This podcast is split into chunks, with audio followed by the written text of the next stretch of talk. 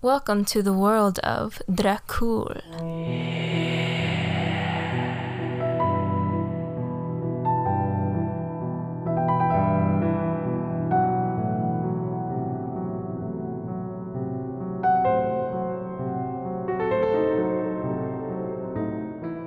This is a story of a young woman who came into contact with a mysterious man named Dracul at a ball held in Romania. As her story begins with her first encounter with Dracul, his story unravels as their relationship grows. Previously on Dracul, Catherine spent the day out with Laidee Alwoof and Woomane Lousty, gaining a total makeover to show her change of character. The three were ecstatic to reacquaint as they readied themselves for the upcoming ball that evening. Dracul spent the entire day sleeping, of course, having flashbacks of his past life when he was Ulric. We know now that he and Philippe were far more than friends, but lovers, as he was the first to break Ulric's heart until Veronica showed up. She had quite a vicious temper and was quick to become jealous. This episode ended with Catherine showing up to the ball shortly after Dracul as he whispered her name across the ballroom, which she instantly heard.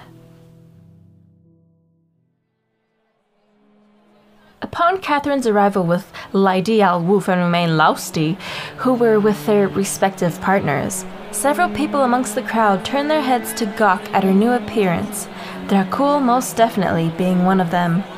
Catherine wore a deep maroon robe de ville dress with a white collar and underlayers that elevated the overall contrast between the dress and her complexion. It caused her blue eyes to pop out even more so, reminding Dracul of two people Philippe and of the man he killed all those nights ago in the alleyway.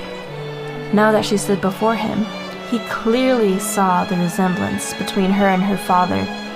It was completely undeniable that she was this man's daughter. However, he was unsure of why he thought of Philippe when admiring her. But perhaps it was simply due to the nature of the admiration he had for them both. Fixating on her, he dashed through the crowd, making his way towards her.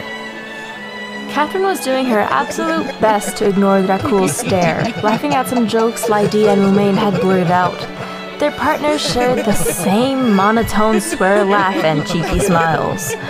My, they're one and the same, she noted when Laidee stopped her snorting, pressing her fan against her bosom. Don't look now, darling, but I believe your beloved is marching your way. And with utmost speed, Lousty interrupted. Gulping, Catherine turned around to find Dracul towering over her, wearing the same charming smile he has for the public. Unfortunately for her, they had unknowingly chosen matching colors. Even more unfortunate for her, though, she found that he looked absolutely ravishing in maroon. Sighing, she turned to give him a cold greeting. Buonanotte, cara. Allow me to introduce myself to your friends. I'm afraid I haven't been able to properly introduce myself. I am Dracul Agresti. What a pleasure to meet you all. Woomane batted her eyelashes. Oh, the pleasure's all mine. Oh, dears, care to introduce us? Woomane, partner, spoke up first in monotone. Good eve. My name is Signore Hugh Mann, and this is my beloved Signora Woomane Lousty. They both bowed as Hugh's brother spoke up. Pleasure indeed. I am Hugh's brother, Jack Mann. This is my dear partner, Laidee Alwoof. Both bowed in return. Splendid. My dear Catherine, if you don't mind, there is someone I'd like you to meet. Before she could object, he guided her away, pardoning themselves as they made their way upstairs towards the secluded hall. She nudged his hand away, desiring more independence as he shot her an empty look which would have scared anyone, but she knew him all too well. It was his way of showing confusion. She chastised him in undertone. I don't see you for days on end. Then when I do, it's because I'm in danger. Then you nearly die, so then I have to save you. Furthermore, you try to use your your. your unearthly magic to try and erase my memory. You exhaust me, then you worry me to the point where I see you half bare as your eyes just. they. oh, they melt to blue, and you you make me kiss you, and you bewilder me further by causing me to confess my estranged feelings for you to my best friend, who just so happens to be a wonderfully attentive and magic possessing raven. Without missing a beat, Dracul replied, How long have you been rehearsing that? Frustrated, she lifted her dress to leave when he stepped in her way. But in all sincerity, I have a few discrepancies.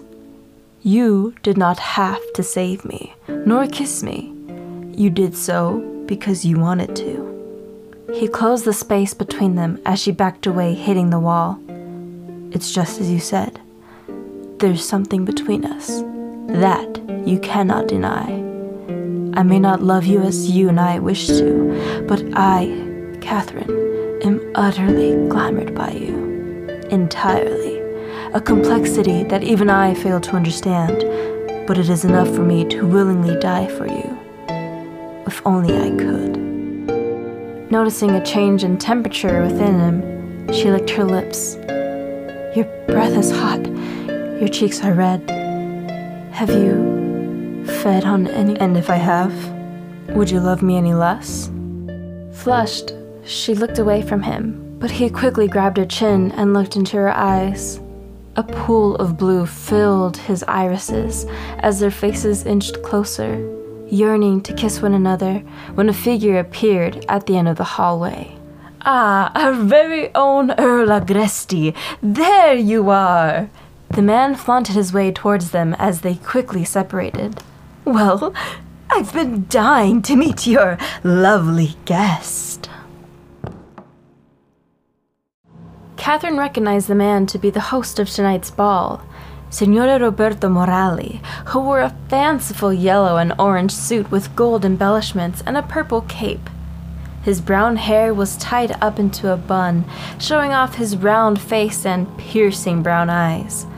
There was a sense of emptiness behind his stare, though he wore a genuine smile. She recognized it to be the same emptiness Dracul held in his own gaze. Is he. Morali, this is Catherine. She is not my guest.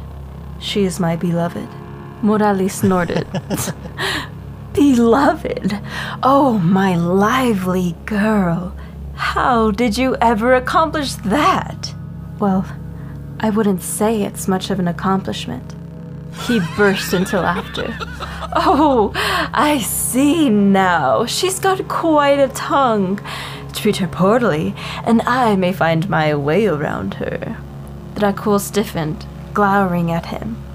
Oh, please, you know how I jest, he chuckled nervously. Besides, you're more my type. You and that red headed man with those fluorescent green eyes. Catherine let out a small gasp. He knows Sartram? Before Signora Roberto Morali could question them any further, Dracul excused themselves and took Catherine back down to the dance floor. Quizzical, she quietly asked him if their flamboyant host was, uh, you know, a vampire, much like he. Nodding, he informed her that he is, but a much younger one who was born the century by his father, who was bit by a feral fledgling during his travels home from the States. How many more are there? she pondered, a cold sweat trickling down her spine. Worried, she looked around for her friends as she continued dancing with Dracul. Sensing her urgency, he attempted to calm her letting her know that her friends were by the d'oeuvre with their beloveds. Once she found them, she could see Woomane and Lousty waving their fans and winking at her. Shaking her head with a smile, she looked up to find Dracul glaring towards the entrance, sniffing the air in disgust. Much to her joy and his burden, Funani had arrived.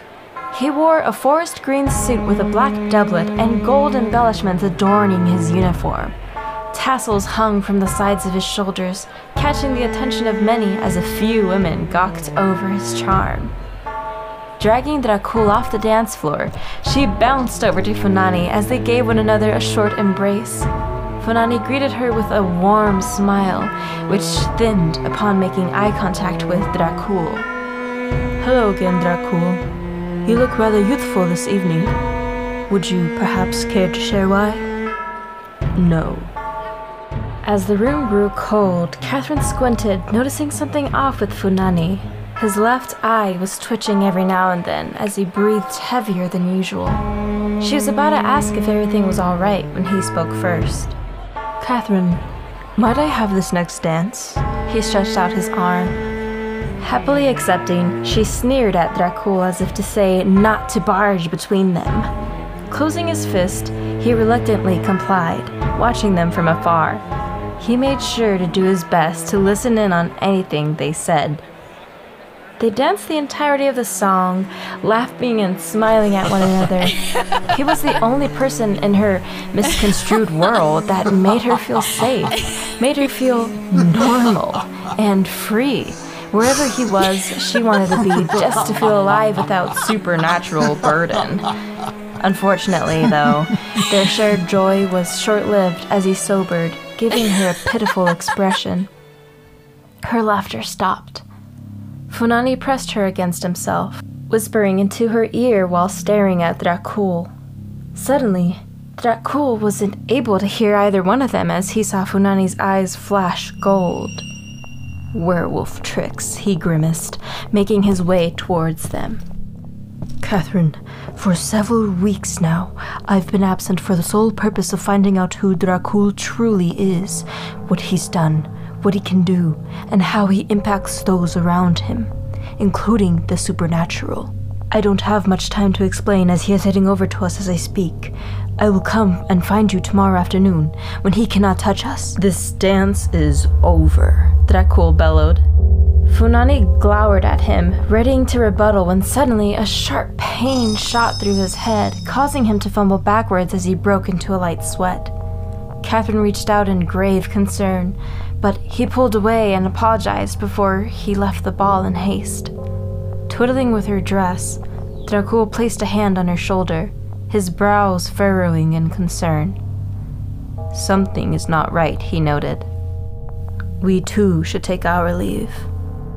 Nodding, they said their goodbyes to Woomane Lousty and Laidee Alwoof with their respective partners Hugh and Jack Mann, and left back home. Catherine's stomach churned as worry overtook her.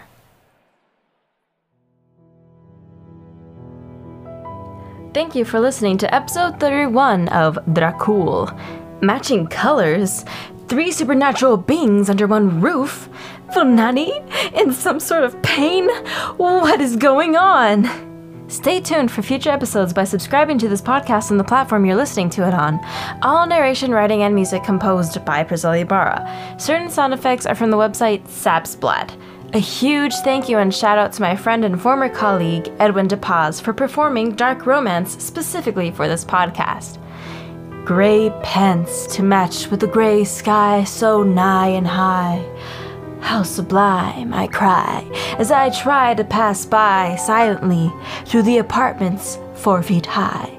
Now this I sigh, this will get me by.